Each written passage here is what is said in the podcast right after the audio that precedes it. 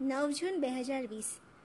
ગુજરાતમાં ધોરણ દસની બોર્ડની પરીક્ષા આપી ચૂકેલા વિદ્યાર્થીઓ માટે આ દિવસની સવાર એમના ભવિષ્યની સવાર હતી. કોણે કઈ લાઈનમાં જવું? કોના કેટલા પર્સન્ટેજ હશે? કોણ શું કરશે? મારા કેટલા પર્સન્ટેજ હશે?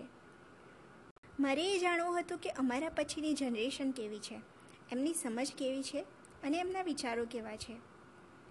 બીજા દિવસે રિઝલ્ટ જાણ્યું. ઓવરઓલ સિક્સટી પર્સન્ટેજ હતું. અમારા રિલેટિવનો એક છોકરો, જે હું ભણતી હતી, એ જ સ્કૂલમાં ભણતો હતો, પણ ઇંગ્લિશ મીડિયમમાં. મારી મમ્મીએ એની મમ્મીને ફોન કરીને રિઝલ્ટ પૂછ્યું. ફેલ થયો હતો મેઇન ચાર વિષયમાં.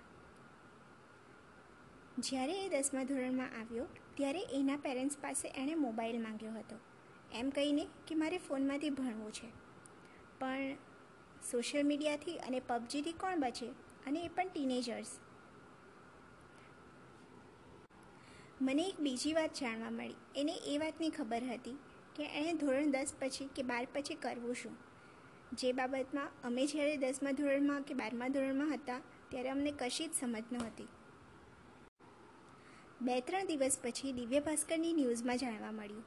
ધોરણ દસના વિદ્યાર્થીઓને એકવીસ માર્કનું ગ્રેસિંગ અપાયું હતું. જો આટલું ગ્રેસિંગ અપાયું ન હોત, તો રિઝલ્ટ પચાસ ટકાથી પણ ઓછું આવત. ટાઇટલ હતું નબળું શિક્ષણ. આમ તો પરીક્ષા કોરોના પેન્ડેમિક પહેલાં લેવાઈ હતી. હા કોરોનાનું લોકડાઉન અહીં ગુજરાતમાં ધોરણ દસની પરીક્ષા આવી, પછી હતું. એટલે હકીકત એ હતી કે જે આ પચાસ ટકાથી ઓછું પરિણામ એ વિચારવા માટે મજબૂર કરે એવું હતું કે ખરેખર શિક્ષણ નબળું છે કે આજની જનરેશન નબળી છે? ધોરણ દસ સુધીનું શિક્ષણ ઘણું જ જરૂરી છે. સાવજ એવું નથી કે રટ્ટા મારીને પરીક્ષા આપવી અને પાસ થવું એ જ સ્કૂલ શિક્ષણ છે. મને મારી સ્કૂલ પાસેથી જીવનમાં ઉપયોગી હોય એવી ઘણી વાત જાણવા મળી હતી.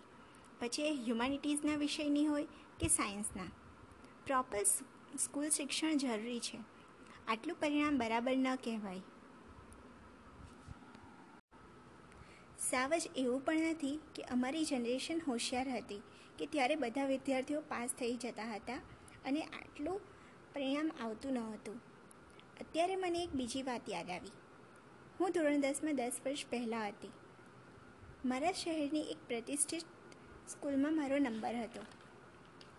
મારી પાછળ એક છોકરી હતી. એ પણ એ સ્કૂલમાં જ ભણતી હતી.